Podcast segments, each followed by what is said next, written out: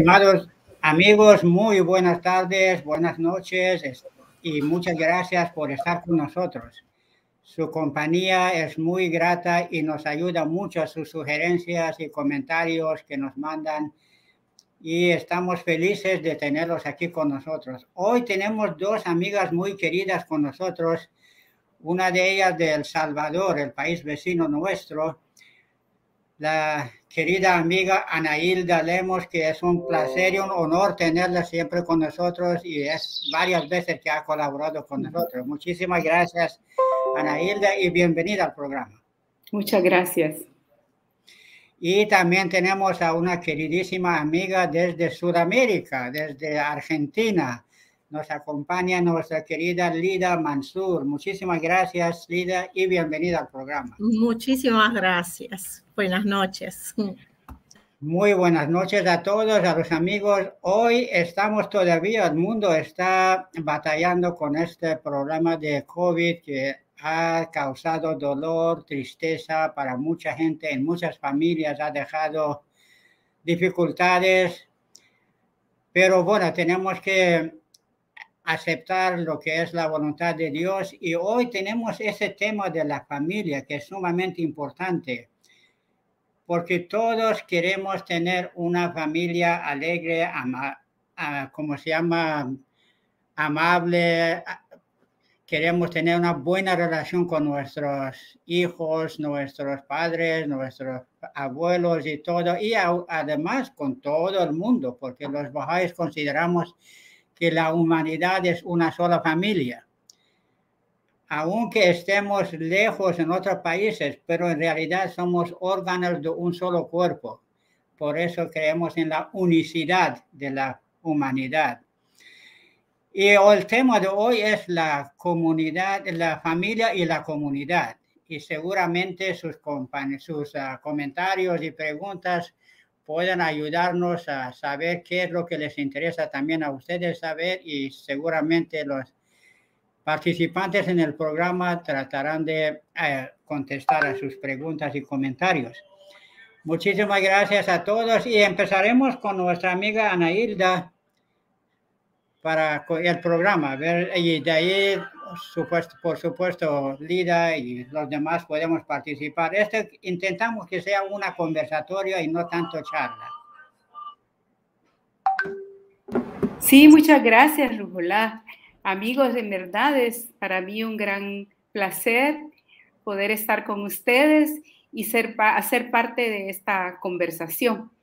Dicen que una de las cosas que puede hacer crecer a los seres humanos es precisamente tener conversaciones significativas, conversaciones cruciales para nuestras vidas. Así es que nada me hace, nada me da más contento que el poder participar y tal vez hacer alguna contribución, ¿verdad? Que, que se, como semillas que se siembran y que van germinando en nuestras vidas.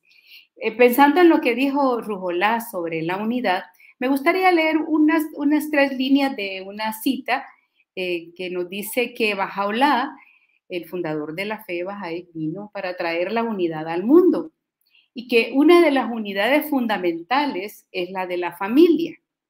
Por consiguiente, debemos creer que la fe está destinada a fortalecer la familia, no a debilitarla.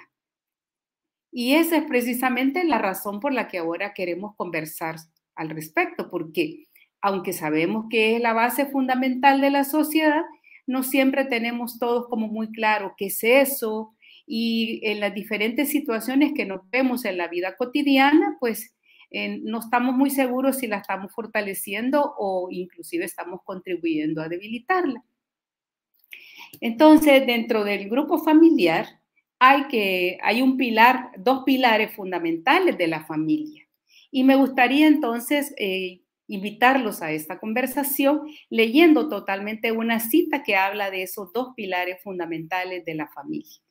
Y esta cita es de escrito de Bajaulá y dice eh, lo siguiente. Y cuando él deseó manifestar gracia y beneficencia a los hombres y poner al mundo en orden, reveló prácticas y creó leyes. Entre ellas estableció la ley del matrimonio. La convirtió en una fortaleza para el bienestar y la salvación. Y nos la impuso entre, las que, entre lo que fue enviado desde el cielo de santidad en su libro más sagrado. Entonces, de eso queremos hablar porque eh, vamos a referirnos a la familia, pero queremos comenzar nuestra conversación refiriéndonos a ese pilar fundamental que es el matrimonio. Pues esto es como dos pilares, ¿verdad?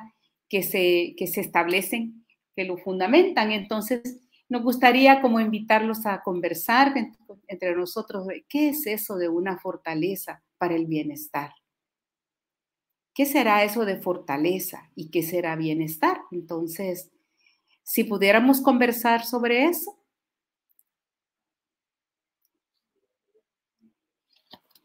Por ejemplo, yo, recuerdo que recientemente que estábamos conversando con Ruhola, él mencionaba que una fortaleza es como un como lo que podían haber dicho de la, de la, de la barca, ¿verdad? De Noé, ¿verdad? Que es, que es un arca, mejor dicho, un arca de Noé, donde todas las especies fueron entrando para poder estar salvos y seguros. Entonces, cuando uno piensa, digamos, en una fortaleza, se, inmediatamente se puede como uno imaginar o visualizar una figura de, que se, de, algo que se va construyendo, se va edificando para que nos pueda dar protección y seguridad. ¿Qué piensan ustedes? Idea suya interesante es la seguridad que uno se siente en una fortaleza. Cuando usted habló de fortaleza, yo estaba pensando en fortaleza de Moscú, fortaleza de Cherif, fortaleza de Tabarcí, todos esos lugares donde un grupo o unas personas adentro sienten más seguro que estar afuera, no están expuestos. Entonces, el matrimonio debe tener ese papel de tener, ser un lugar donde los hijos, los padres, todos se sientan seguros, sientan que ahí no pasa nada malo, ellos están en buenas manos en esta fortaleza. Pero esta fortaleza, como se dice, este es, hay que construirla. El hecho de que se casan, la gente no se ha construido la fortaleza.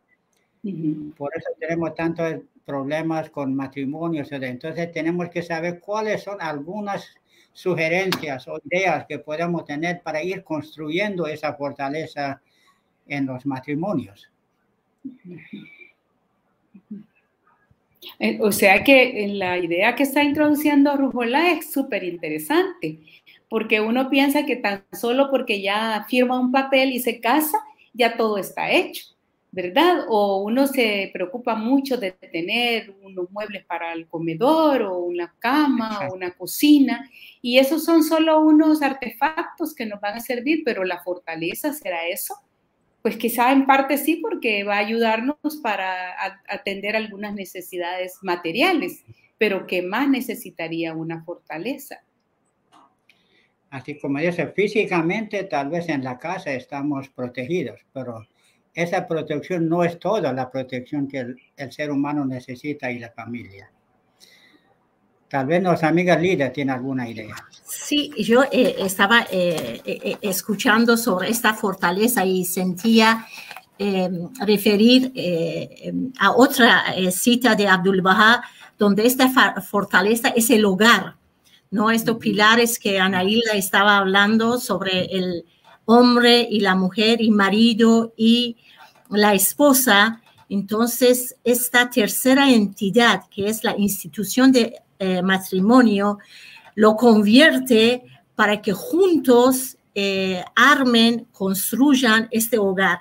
Y este hogar, Abdul Baha dice que este hogar tiene que ser el hogar de la paz. Este hogar debería ser hogar de deleite y felicidad. Este hogar tiene que transformarse en tal forma que quien entra en, él salga iluminada. Entonces tiene que ser un hogar de luz. Entonces tenemos que preguntar cómo construimos este hogar de luz. Entonces, si me permite, hay una cita que generalmente no lo consideramos sobre características del esposo y la esposa. En la fe Bahá'í, como estamos en una conversatorio junto con Ruhollah, Anailda y Ruhi, estamos eh, hablando cómo debería ser las características de cada uno de eh, esta, estos dos pilares. Entonces, Abdul Bahá tiene una cita maravillosa donde dice, el esposo es aquel que se ha vuelto sinceramente hacia Dios, es despertado por el llamada de la belleza de todo glorioso y entona los versos de unidad en las grandes asambleas. Y la esposa es un ser que desea obtener y estar rebosante con los atributos de Dios y sus nombres. El lazo entre ellos no es otro que la palabra de Dios. Entonces, si imaginamos que el hombre y la mujer, entonces son estos dos pilares y la palabra de Dios, lo que lo enlaza, lo que une, entonces va ahí van a construir seguramente con este pensamiento, con este modelo de vida que deberían construir este hogar que es el hogar de luz. Por favor, Anaída.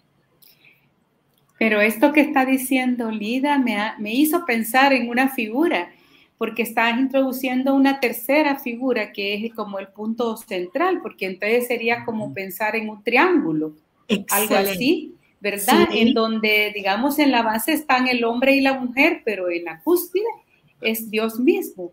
Entonces, esa relación se establece entre los dos, pero su intermediario es Dios. Entonces tienen, tienen como, como un guía que es trascendente, ¿verdad? Y que los une a, ellos dos.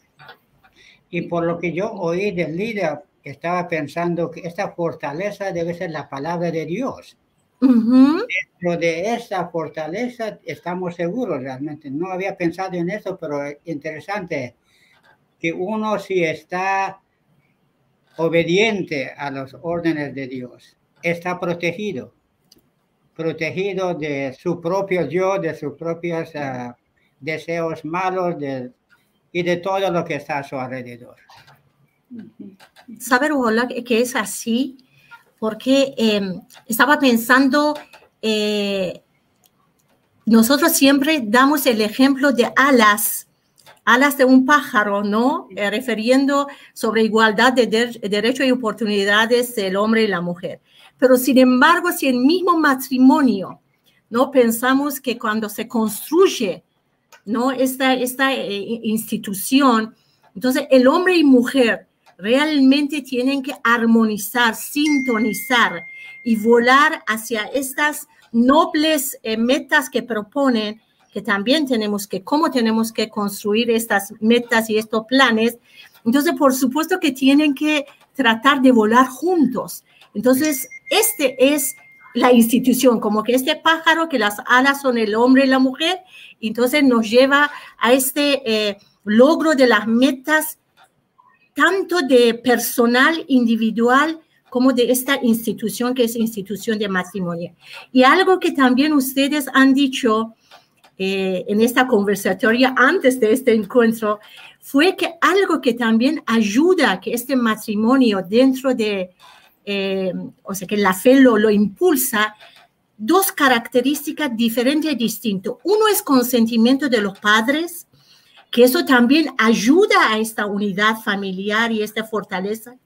Y otro es que nosotros decimos que el matrimonio es para toda la eternidad.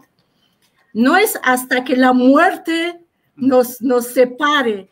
Entonces, este da una característica que sí o sí tenemos que pensar que el marido y la mujer van a tener un, una vida eterna. Por eso que esta vida eterna, justamente esto que estaba diciendo Ana Hilda, es este lazo de espiritual, esta conexión espiritual esta fortaleza que tenemos que eh, construir. Y cuando usted habla de las alas, un pájaro, su vuelo no es recto si una de las alas trabaja más o es más fuerte que la otra.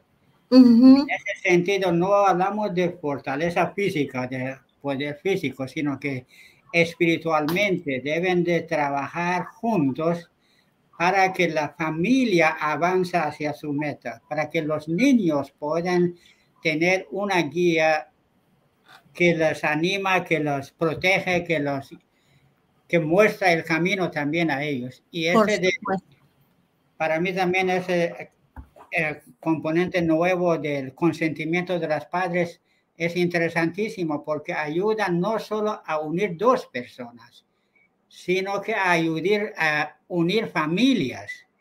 Entonces la familia va creciendo, la unidad va creciendo en el mundo y esta es la meta realmente, que seamos unidos en todas partes.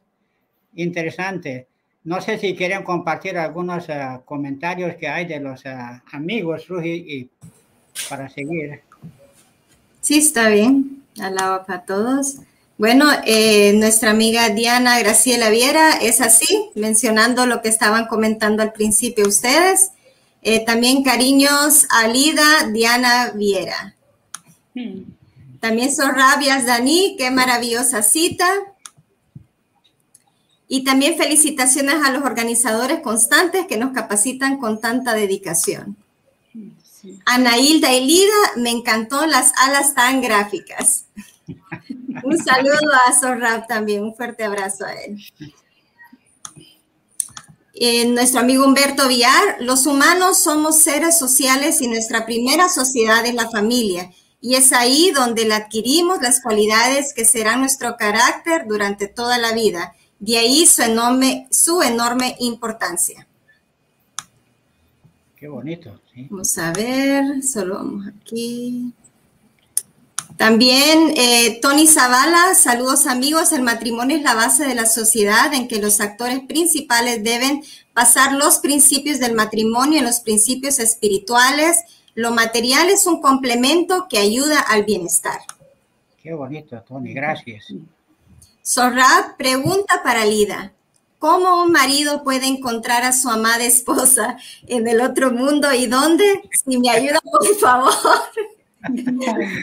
Bueno, buena pregunta. Nota que es mi marido que hace esta pregunta.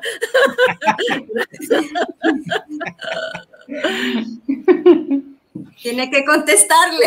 Sí, sabes que Rui estaba eh, pensando, eh, seguramente en privado le contestaré a Sohrab, eh, estaba pensando que, que el matrimonio también antes de contraer y transformarse en, en institución son individuos. Entonces, lo que es más aún importante que cada uno de nosotros como individuo en esta institución trabajemos para transformarnos, para alcanzar esas cualidades eh, y atributos de Dios. Entonces ahí es donde someter mi yo a las leyes de Dios. Eso que estaba contando eh, Rujola. No hablar sobre la falta de mi pareja con nadie, sino que entonces ver lo bueno en el Zohar, estás escuchando, pedir cuenta a uno mismo, ¿no? Antes de acostarse. Me parece que todos son enseñanzas que nosotros tenemos en nuestra amada causa, solamente en las palabras muy sencillas que estoy expresando. Ser responsable de mi propio crecimiento, tanto espiritual como material y por supuesto tener el apoyo y contribución de la pareja en ese, ese progreso. Y hay metas familiares. Yo hago oraciones, yo debo hacer oraciones, pero orar juntos en el matrimonio, tener metas de servicio en enseñanza en el matrimonio, también está recomendando por nuestra amada Casa Universal de Justicia y consultar esta consulta franca y amorosa y por supuesto eso que nuestra finanza, eso también la Casa Universal de Justicia dice, tiene que ser administrada acuerdo a los principios espirituales, ¿no? Entonces, estos son algunos puntos y no dejar ninguna eh, enojo o rencor que pase de 24 horas.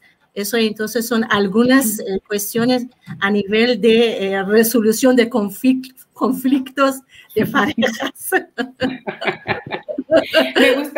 me, gustaría, tomar ese, ese hilito que, que introdujo Lida, porque me parece que muchas de las, bueno, se estaba hablando de que las parejas se unen y que deben llegar a tener un propósito común, ¿verdad? Y el propósito común es la construcción del hogar, la construcción de esa fortaleza. Aunque nosotros comprendiéramos que esto es así y lleváramos este propósito, tenemos que reconocer que nosotros provenimos de contextos de familiares distintos y que uno también tiene su propia personalidad, uno es un ser único que al juntarse con otro también es otro ser único. ¿Y cómo se hace para que estas individualidades vayan integrándose poco a poco para no ser unos individuos que sean separados toda la vida, sino que sean verdaderamente una unidad? Entonces, eh, porque a veces nosotros podemos transcurrir en el matrimonio muchos años y seguimos siendo un todo dividido. Entonces, eh, creo que esto es algo que es muy importante. No podemos tener una empresa común, que es la construcción de esa fortaleza, con individuos separados. Entonces, creo que esto me recuerda aquella frase de que no podemos construir ciudades de plomo con individuos de oro. Y lo mismo sucede entonces en el hogar, en el matrimonio. Si la pareja es la base, entonces esas parejas también tienen que ser de, de una calidad tal que les permita formar un hogar también de esa calidad. Entonces, uno de los temas que, yo quisiera referirme a esa parte económica, pero quiero decir algo antes, que también tiene mucho que ver con la pregunta que el amigo planteó, ¿verdad? Porque cómo entonces uno va fortaleciendo ese lazo espiritual. Va a haber cosas eh, de, de, orden físico y material que vamos a tener que ir resolviendo porque esa fortaleza no es solamente eh, en abstracto, también tiene de orden práctico. Pero entonces veamos lo que dice una cita que me encantó, que dice que el verdadero matrimonio de los Bahá'ís consiste en que el esposo y la esposa se unan tanto espiritual como físicamente, para que siempre se mejoren mutuamente la vida espiritual y gocen de unidad sempiterna en todos los mundos de Dios. Esto es el matrimonio Bahá'í. Entonces, creo yo que eso es muy importante porque nosotros llegamos como unidades, pero de pronto nosotros somos una unidad, que no somos idénticos, porque que sería súper aburrido, ¿verdad? Sino que somos, e, es la unidad en diversidad. Y, y eso me parece a mí que es la riqueza más grande que Dios nos dio. Si esa relación espiritual se fortalece, y se cultiva en todos los, en todos los, los, tiempos que vivimos juntos en este plano terrenal, encontrarse unidos cuando pasamos al otro plano, yo creo que va a ser una cuestión natural, porque las almas que se han de verdad encontrado y desarrollado esa relación espiritual en este mundo se van a reconocer, así dicen, así está este predicho. Y por esa razón no hay que preocuparse con tontas si vamos a encontrar a nuestro esposo o nuestra esposa, porque la vamos a encontrar si nosotros fortalecemos la relación espiritual en este mundo.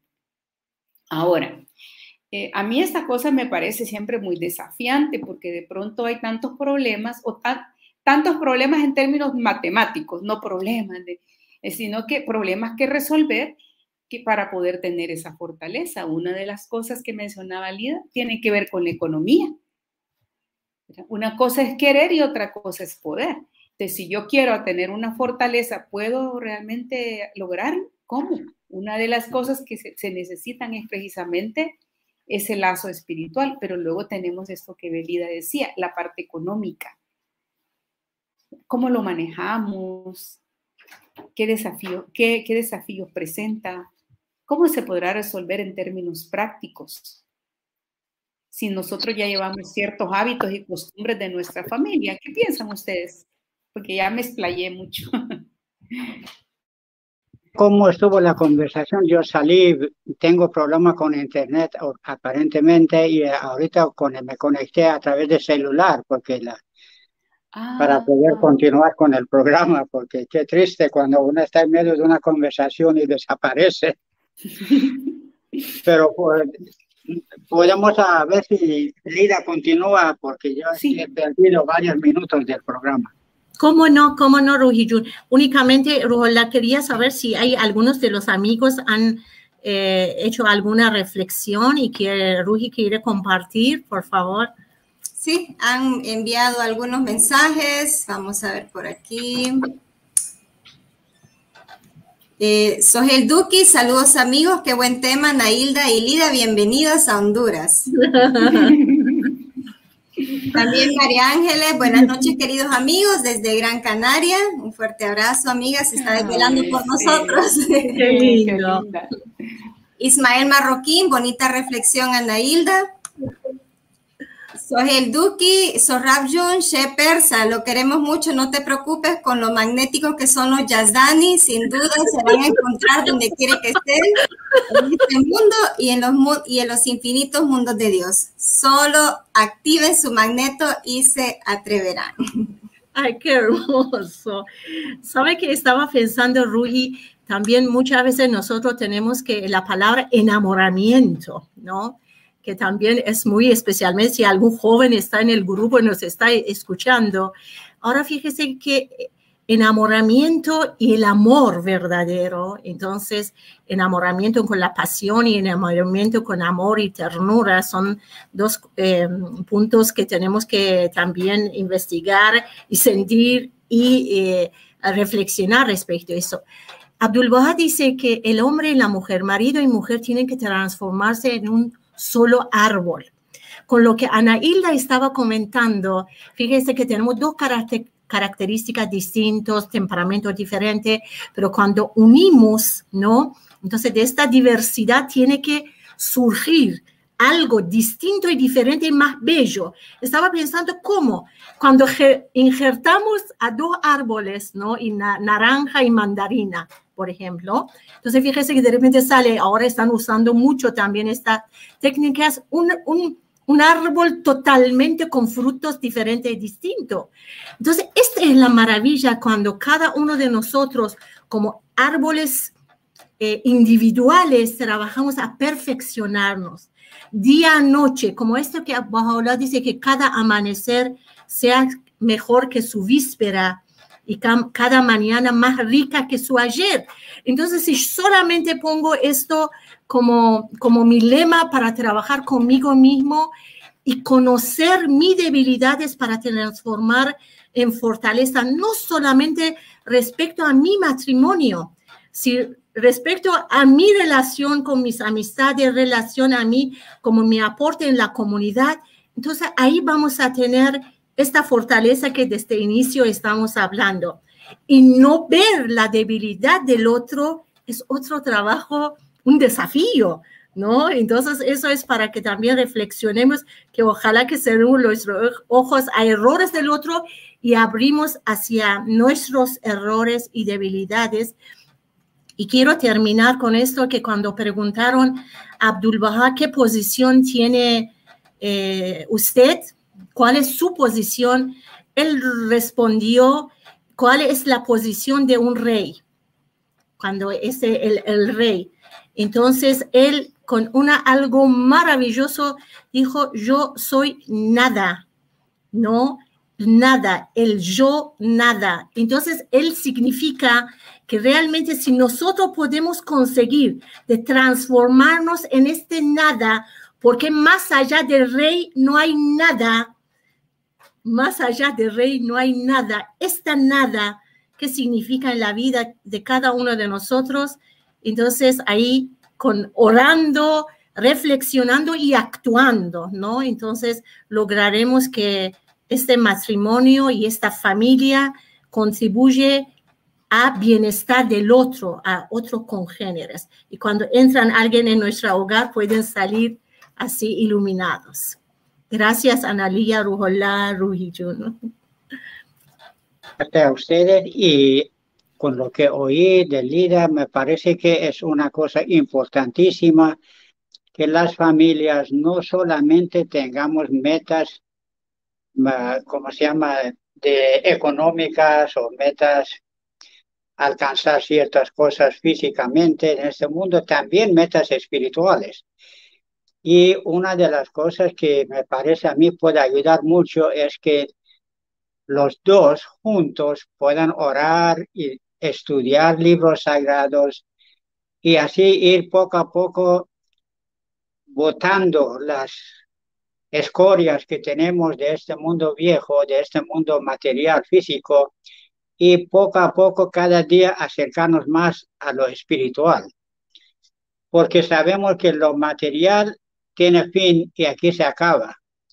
Nuestro cuerpo puede ser en vivir aquí 80, 40, 50 años, 100 años, pero termina, se acaba y se vuelve a donde vino la tierra. Pero esa parte espiritual del ser humano, el alma, no se acaba. El alma continuará en los mundos de Dios. Y a mí me encanta esta analogía que de la matriz en un mundo donde uno se prepara sin saber por qué necesita brazos, piernas, ojos, pero los desarrolla. Porque en el mundo venidero, que es acá, lo ocuparía. Sabe que aquí tiene que tener brazos, ojos, piernas para poder funcionar normal. Y aquí tenemos que desarrollar ciertos atributos, ciertos órganos que aquí quizás no lo utilicemos mucho, pero en el mundo venidero sí necesitamos esto. Y esto en la familia es mucho más fácil cuando hay unión, hay espiritualidad en la familia, cuando oran juntos, cuando tratan de descubrir el propósito de su vida juntos, no separados uno por cada lado. No sé, como yo estoy con celular, no sé si hay muchos comentarios o no, pero Rugi puede decidir si hay comentarios y que lo puedan poner, porque así es mejor ver los comentarios no hasta el final, sino que tal vez tienen una contribución a la misma plática. A la conversación, sí. Así es, sí. Eh, bueno, don Humberto manda un mensaje. En las sociedades primitivas, el matrimonio era un asunto de toda la sociedad. En la fe Bahá'í son las dos familias principalmente y la comunidad también quienes velan por el éxito de la nueva familia. Muchas gracias, don Humberto. Excelente. Bueno. Ok, cualquier amigo o, o o Anaída, Lida, cuando quieran platicar. Sí, por favor. Me gustaría referirme a esa palabra que Rujolá acaba de mencionar, porque dice que en la matriz el niño desarrolla todos aquellos elementos ¿verdad? que va a necesitar para su paso a este mundo. Una de las cosas que, se ha dicho que de las funciones que también tiene la familia es una función matricial. Entonces, ¿qué significa eso de la función matricial? O sea, que eh, ya lo que va a necesitar físicamente el niño lo recibe en la matriz de su madre, ¿verdad? Pero también lo que va a necesitar en este mundo y en el otro mundo eso lo recibe en la matriz del hogar. Y, esa, y eso que, por eso es que se dice que hay una función matricial de la familia, porque ahí va a ir recibiendo todos aquellos elementos que le sirven para la vida y para crecer, para desarrollarse. Entonces, eso de, de ahí en la, en la, familia tenemos el sustento, ahí tenemos los alimentos, tenemos los cuidados, se le enseña al niño a caminar, a ponerse ya en dos, en sus dos extremidades, el habla, la socialización, el lenguaje, etcétera, pero también esas son para el desarrollo eh, físico, de la parte física del ser humano. Pero ¿y qué pasa con la parte espiritual? Entonces también allí es donde va a recibir toda la base para la espiritualidad, para entender quién es él, su identidad, no como un como un eh, parte de como un animal, ¿verdad? Un animal superior, como se dicen, sino realmente su identidad como un ser humano y qué otras eh, nutriciones necesita para poder desarrollar la otra parte que es el alma, que ya se ha dicho que la verdadera realidad del ser humano es el alma. Entonces, ¿a dónde recibe el alimento para esa alma? De si en el hogar estamos muy ocupados solamente en atender la parte física, también entonces, eh, pues el, el, horizonte de desarrollo del, hijo y de, aún de uno mismo tendrá nada más ese alcance. Pero si nosotros podemos visualizar o podemos comprender que el, horizonte debe ir más allá, que es el alma, entonces hay que proveer también esos otros elementos. Cuando se dice una fortaleza del bienestar, entonces también hay que agregar esos otros elementos. Y, y sería, me encanta la idea de pensar en el hogar como una matriz, ¿verdad? Porque la matriz tiene todos los elementos, es el núcleo de la vida social. Y ahí sí entra la comunidad porque como, como digamos, igualito que cuando le ayudamos a la madre a que coma bien, a que vaya al médico, eh, también así se le puede ayudar a estas parejas para que puedan ellos ir eh, fortaleciendo y creciendo su hogar. Ya no es un, un problema solo de dos, es una responsabilidad también de la comunidad en donde este hogar se inserta. Y ahí entramos todos. Ana Hilda, qué maravilla ese que estaba hablando sobre eh, cómo, eh, cómo, el hogar y la familia como una nación en miniatura pueden eh, como, ser componentes de esta comunidad, esta sociedad eh, futura, ¿no? Que podemos visualizar. Y es maravilloso que a partir del nacimiento de nuestros hijos, entonces ahí la pareja o el matrimonio se transforma en la familia.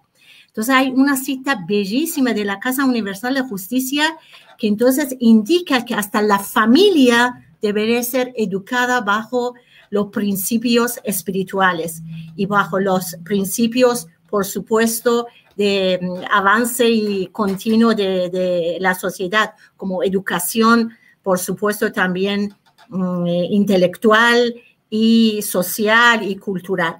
Entonces, es, y los derechos y las obligaciones de cada uno de estos integrantes de la familia tiene que ser eh, también cuidadosamente eh, observada. Entonces, fíjese, si estamos hablando de una familia que todo eh, es una pequeña nación, si está en orden, ¿no? Hasta el, la cuestión y las tareas del hogar están en orden, entonces que los miembros de este, este, esta familia son hospitalarios, entonces abren sus puertas ahora con, con, todas esas actividades maravillosas que estamos eh, como eh, impulsando. Entonces, ¿cómo muy pronto vamos a tener esta sociedad que para muchos es como una utopía, ¿no? Entonces, esto es lo que Ana Isla decía. Y hay otro punto sobre que si podemos volver, aunque sea una cita, leerlo sobre matrimonio, especialmente esa tabla que nosotros lo llamamos tabla de matrimonio, pero en verdad son eh, como un, eh, una... Eh, explicación o conversación de Abdul Baha a Ahmad Zohra, pero porque es dicha por Abdul Baha. Entonces, si lo leemos esto, vemos que hasta qué punto podemos poner punto que esto estoy logrando. Eh, este eh, eh, primero era el lazo de lealtad, ¿no? Y después ahí uno por uno menciona como que cuando nos Dios nos acompaña para tener hijos, entonces cómo tenemos que ser como padres, ¿no? Entonces, cómo tenemos que educar a nuestros hijos, cómo tenemos que educarlo. Entonces, sería muy bueno tener una disciplina espiritual aplicada hacia Lida que de esta noche puede hacerlo. Entonces ahí es como que ticlamos poco a poco que si estamos respondiendo y estoy em, como acompañando también a otros y a otros contribuyendo con estas eh, maravillosas eh, enseñanzas que estamos bajo la protección de estas enseñanzas. Sabes que estoy, estoy escuchando a Lida decir esto y estoy pensando que nosotros eh, está, que dice que pídete cuentas a ti mismo cada día, ¿verdad? Antes de ser llamado a rendirlas, aunque es algo que nos debe causar como, pues, como un temor, ¿verdad? De, de ver si uno cada día está en la complacencia de Dios. Yo creo que dentro de una cultura, digamos, cristiana, eh, uno piensa en eso para cuando se muera, pero realmente eso es algo que tiene que ser día, día con día. Y lo que estaba describiendo Lida de tener como una lista para cotejar si uno está, está eh, este control de calidad del hogar, ¿verdad? Me parece a mí que es precisamente poner en acción eso de pídete cuentas a ti mismo cada día, porque tú estás autocontrolando si realmente estás cumpliendo. Y yo me acuerdo que leí una cita del Bab que decía que le pedía a Dios, que suplicaba a Dios que el día que él partiera, partiera con la complacencia, bajo la complacencia de Dios. Entonces, yo me imagino que una de las cosas que uno tiene que hacer es pedirse cuentas, porque si no se pide cuentas, uno no, no puede estar como muy atento, muy alerta, así cumple o no. Pero entonces yo estaba considerando, oyendo esto y me llamaba muchísimo la atención cómo dicen que las manifestaciones de Dios han venido para resignificar las palabras. Entonces ese pedirse cuentas no va a ser hasta el día en que el cuerpo se vaya, sino que también cada día, porque uno ni siquiera sabe si se va a levantar. buen, buen, buen punto. Qué interesante todo esto realmente. Y como don Humberto mencionó que la familia es la base de la sociedad, ahora vamos a ver qué efecto tienen las familias en la sociedad o en la comunidad donde vivimos, porque una comunidad o una sociedad está compuesto de varias familias. Si pueden pensar, digamos, en una cadena, si hay presión aplicada a esa cadena, se rompe por el eslabón más débil que tengan, no por el más fuerte. Entonces, la fuerza de una cadena es la fuerza del eslabón más débil. Y la sociedad también, su fuerza, su espiritualidad es la de su familia más débil. Por eso es importante que la sociedad piensa en la educación integral para sus eh, integrantes para que podamos tener una sociedad fuerte, una sociedad basado en cosas espirituales que aunque luchamos para mejorar nuestra vida material, pero no vamos a hacerlo a costa de otros o perjudicando a otras personas y tratar de que nuestra actuación contribuya a la a los de los amigos, vecinos, colaborar con ellos y no estar en competencia con los amigos y otras familias. Me ha gustado mucho el programa y otra cosa que me gustó mucho que Ana Hilda mencionó de la matriz de la familia. Qué bonito pensar que el niño está creciendo dentro de esa matriz pequeña, de esa familia, y los padres somos responsables de cuidar a este niño que desarrolle lo que va a necesitar en futuro. Porque mientras que es pequeño es mucho más fácil que aprende y el aprendizaje es más por ejemplo que por palabras. Tenemos que dar un ejemplo y ver también buenas palabras a nuestros hijos. Rújola Jan, ¿puedo agregar un punto? Por supuesto sabe que estaba pensando que nosotros seguramente tenemos que, con Ana, Anaíla habíamos pensado cuando hacemos preguntas, entonces que cada uno responda, entonces eso también va a ser una tarea para el, hogar de cada uno de nosotros. Entonces, si preguntamos, ¿cuál es el propósito de mi vida? ¿No? Abdul entonces responde, ¿cuál es el propósito de nuestra vida? ¿Cuál es el propósito de la creación? Entonces, es desarrollar las virtudes, llevar adelante una civilización en continuo progreso y amar y conocer a Dios, ¿no?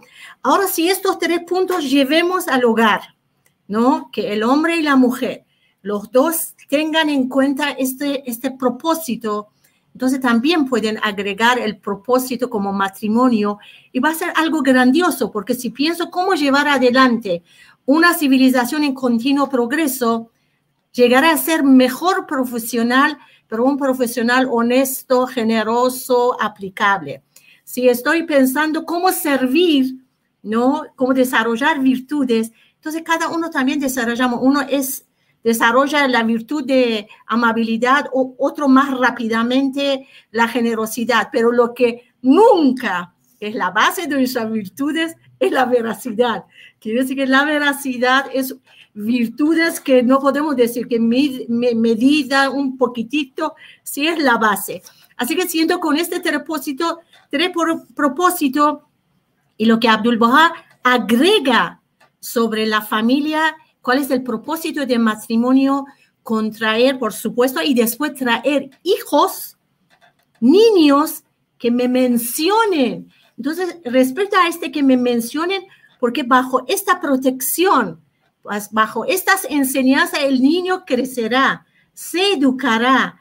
La mamá, mientras tiene al bebé en la panza, cantará oraciones, pero esta oración es que lo lleve para amar a toda la humanidad, ¿no? Entonces siento que esta es la tarea que cada uno pensamos que realmente cómo estoy colaborando y contribuyendo, no solamente nuevamente digo en mi hogar, porque mi hogar tiene una influencia grandiosa en la sociedad, como Rujolá estaba y Ana Hilda estaban mencionando. Bueno, tenemos algunos mensajitos, tal vez podemos leer algunos aquí. Eh, don Humberto Villar, el amado maestro afirmó que la sociedad humana no es más que la suma de muchas familias y si éstas están constituidas, la humanidad será perfecta. Ese es nuestro reto por alcanzar. Carmen Caballero, excelente mensaje, muchas bendiciones desde Chiriquí, eh, República de Panamá. Vamos a ver aquí, Sorab Yazdani, Anailda querida, maravillosa la resignificación de la palabra en diferente época. Suena muy simple, pero de rico contenido. También eh, Morena Carolina, buenas noches, qué bonito tema, gusto de verlos a todos, gracias. Y Pamela Pave, saludos amigos, excelente, abrazos. Entonces, también aquí tenemos otro de Diana Graciela. En verdad, si contribuimos como sociedad en fortalecer al uno y sus familias, mejoraría la familia. Nos alegramos cuando al otro le va bien y mejora su orden y Dios ilumina a esas familias. Debemos colaborar. Así que muchísimas gracias amigos por esos hermosos comentarios y contribuciones. Y tenemos una amiga que es de aquí, Carol Méndez. Saludos. Ella es de Nueva Armenia, es de aquí de la costa de Honduras. Un fuerte abrazo, Carol, y gracias por acompañarnos. También tenemos otro mensajito. Cari Alabafa, queridos amigos, muy importante ya que los niños son nuestra responsabilidad y su formación es principalmente en el hogar. Muy buenos aportes. Así que gracias amigos y seguimos con este programa. No sé si me permiten que a mí me gustaría que no terminemos esta conversación sin, sin también considerarla desde otro ángulo y que creo que estábamos conversando esto con ustedes antes. Y es que eh, siempre pues el, el, hogar está bajo la responsabilidad de, los, de, los, de la pareja, ¿verdad? Pero también en la medida que los hijos crecen, también los hijos tienen que ir asumiendo unas ciertas responsabilidades. Y eh, así como los, se espera que los padres sean una verdadera influencia eh, para el desarrollo de sus hijos, yo creo que también nosotros, ¿qué piensan ustedes eh, de, la, de la apertura que también nosotros como padres tenemos que dar para que nuestros hijos también tengan una influencia positiva sobre nosotros? Porque con ellos podemos aprender eh, muchas cosas que a nosotros ni nos imaginamos. Eh, y también la forma de relacionarse ahora entre padres e hijos es muy distinta, por ejemplo, de, cuando yo era niño, que a uno ni ligerito ni siquiera tenían que hacer una señal de callar, solo le miraban y con la mirada uno sabía que ya no podía ni decir ni opinar nada. Pero ahora los niños, aunque no le des participación, ellos hablan y dicen. Pero entonces, ¿cómo hacemos para poder aprovechar el potencial espiritual que también los niños van desarrollando, porque eh, Rujolá decía, bueno, ¿y la comunidad? Pues la comunidad se ve, se ve influenciada de familias bien consolidadas, ¿verdad? Pero también la comunidad tiene un papel en, la, en el desarrollo de esas familias. Es cuando las comunidades, por ejemplo, y las instituciones locales abren clases para niños, grupos prejuveniles, y están también cultivando esa plantita. Y ellos están aprendiendo muchas cosas que nosotros a esa edad no, no tuvimos la oportunidad. Entonces, ¿qué piensan ustedes de la apertura también de los padres a beneficiarse de lo que niños vayan recibiendo en esos espacios educativos? No sé, ¿cómo lo miran ustedes? Y tal vez es una invitación no solo a, los compañeros próximos, sino también los amigos que están viendo y si pueden anotar sus, sus puntos de vista, ¿verdad? Para que Rugi nos lo comparta.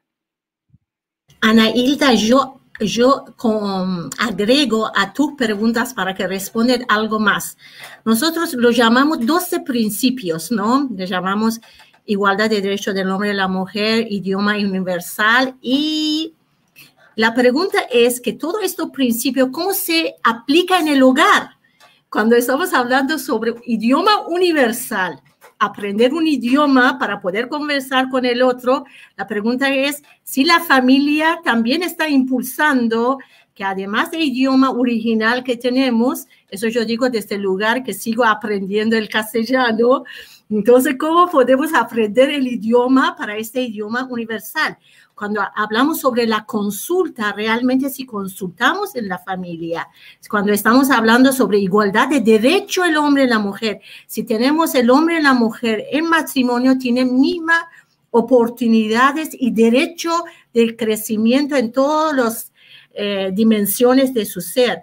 Entonces, me parece que van a ser maravillosas y yo sugiero que el próximo, si Dios quiere, encuentro quienes van a ser disertantes, puede ser también que inicien con esta eh, sugerencia de Ana Hilda y apertura para que realmente cómo, cómo lo, en forma práctica, cómo lo hacemos, ¿no? Y otro punto, Analía, si está de acuerdo, también otro punto es el tema de pruebas y dificultades que atravesamos en la familia, ¿no? Porque la familia es maravilloso y tener la, la vida y la obra de nuestros héroes y heroínas como ejemplo para seguir, ¿no? Cuando estamos frente de pérdidas de un ser querido, entonces, ¿cómo es nuestro estado de resiliencia en la familia, ¿no?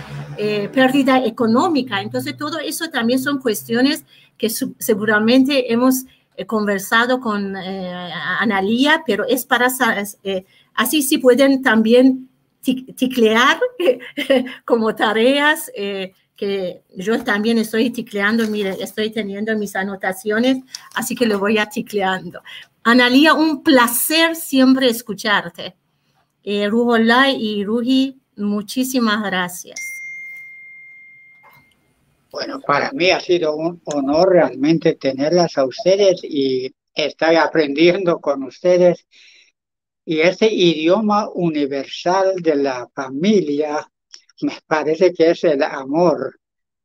Si podemos comunicarnos con el amor, nos vamos a entender muy bien.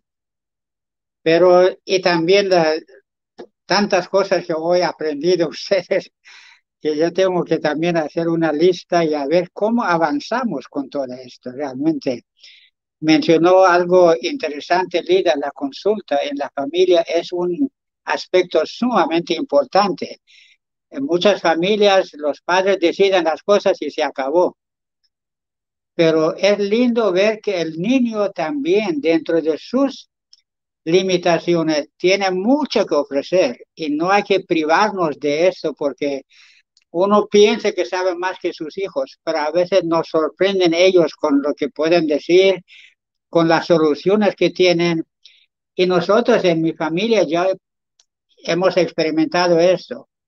Les cuento que nosotros decidimos ir a vivir en la Mosquitia, Mosquitia hondureña, que es una provincia un poco lejos de aquí, y nos fuimos, vendimos todo, nos fuimos allá. En ocho meses que estuvimos, supuestamente ya no íbamos a regresar. Una vez nuestra hija, que está presente, nos pidió que la escuchemos.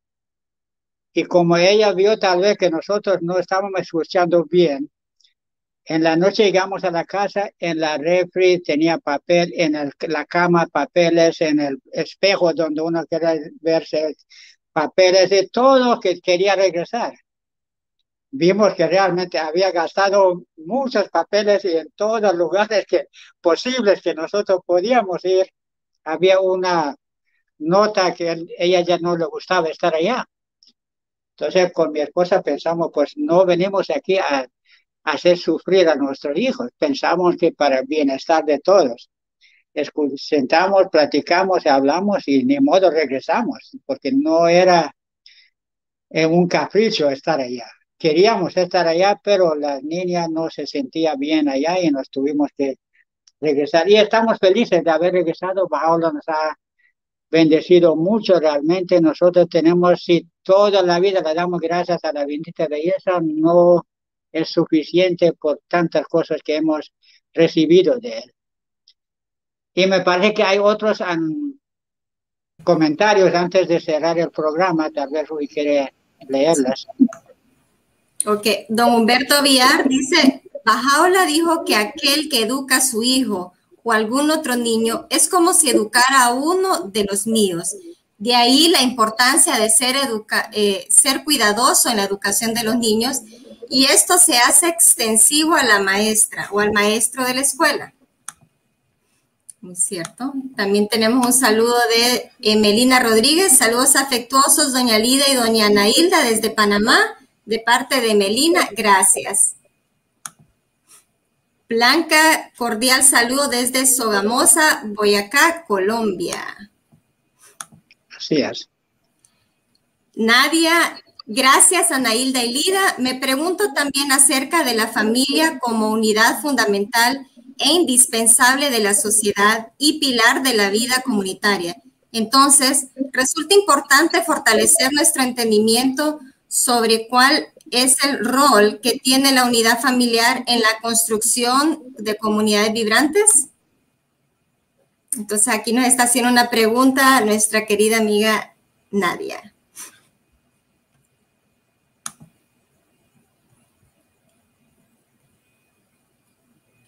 No sé si Anailda o Lida quisieran contestar. Contestar antes de continuar con otros comentarios. Sabes que yo creo que ese podría ser un bonito tema para uno de sus programas, porque ya casi que estamos al cierre y eso de verdad me parece que es una pregunta como muy interesante, ¿verdad? Entonces, eh, también creo yo, podría decir así como muy brevemente que, que una de las para poder tener comunidades vibrantes necesitamos tener también familias vibrantes.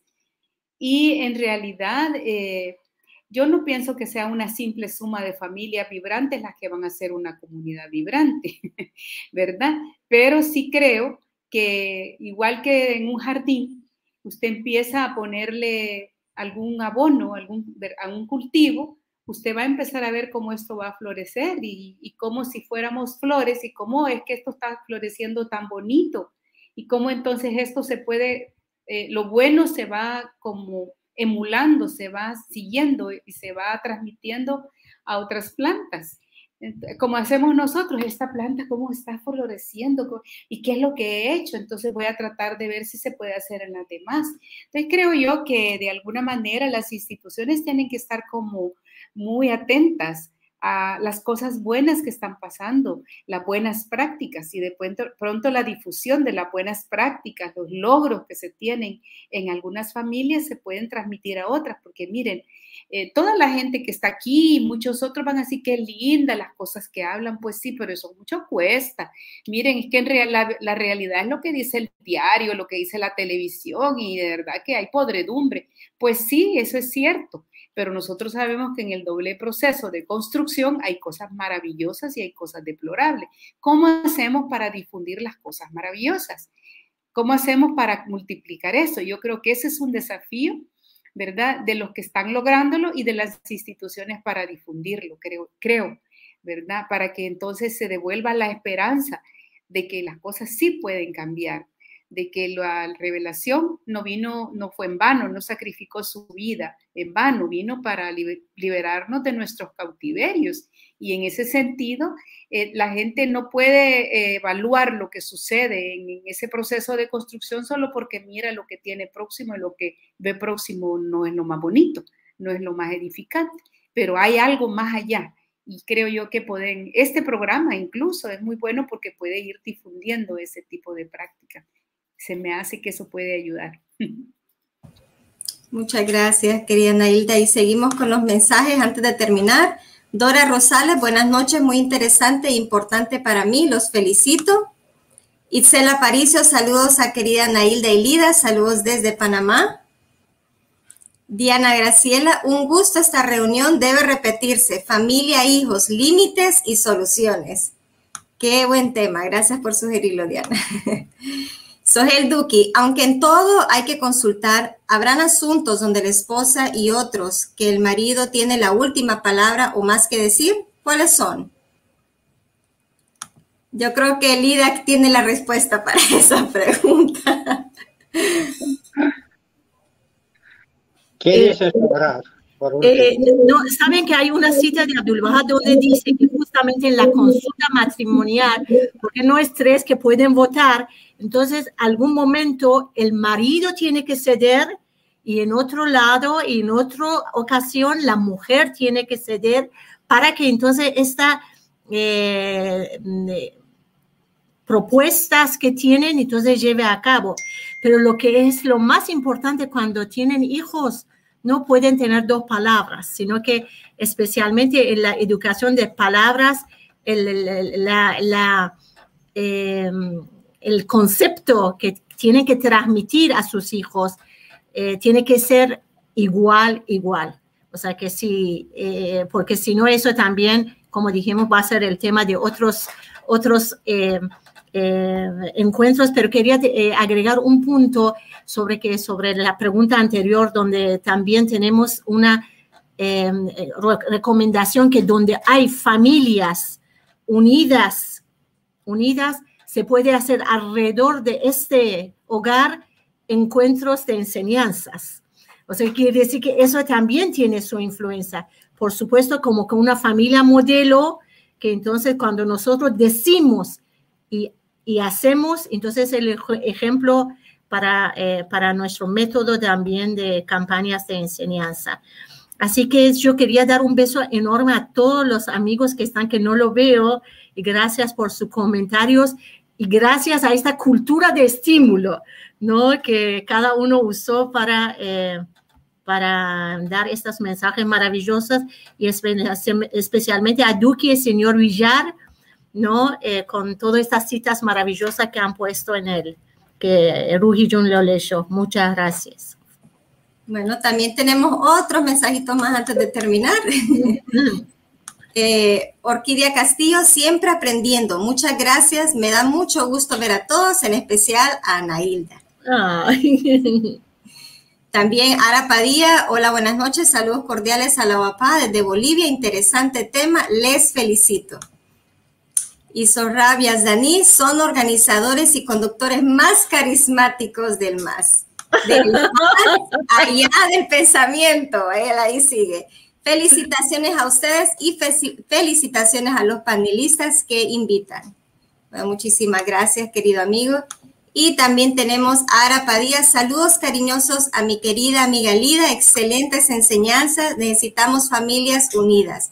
Familia modelo. Así que muchas gracias por sus comentarios y también antes de pasarle la palabra a nuestros amigos, eh, este próximo viernes vamos a tener un tema muy bonito que es eh, el guardián de la fe, segunda parte, con nuestro amigo Washington Araujo. Entonces no se lo pueden perder, va a estar muy bonito. Los esperamos. No sé si hay otro comentario, llegó o no. No hay más comentarios. Eh, Itzel Aparicio mandó eh, una carita. Sí, y también Blanca, muchas gracias a la bendita belleza. Continúen bendiciendo todo hogar baja. Así que muchas gracias por sus comentarios, amigos. Muchísimas gracias. Bueno, a mí me toca agradecerles y no sé cómo agradecer a tantos, tantos bellos conceptos que hemos vertido hoy con nuestra amiga Ana Hilda y Lida. Muchísimas gracias por este apoyo y ha sido realmente muy, muy enriquecedor el programa para nosotros que estamos ahí escuchando. Y ojalá que contemos con ustedes en futuro. hay, hay más programas, hay más temas, hay como ahí los amigos están diciendo, hay muchos más temas sobre la familia, los hijos, la educación de los hijos, la comunidad. Todo eso tenemos que ver más en detalle en otros programas. Muchísimas gracias por ayudarnos y tal vez después de cerrar el programa vemos un poco de evaluación a ver cómo nos fue el, programa. Muchísimas gracias. Muchas gracias. Buenas noches a todos, muchas gracias. Gracias, buenas noches.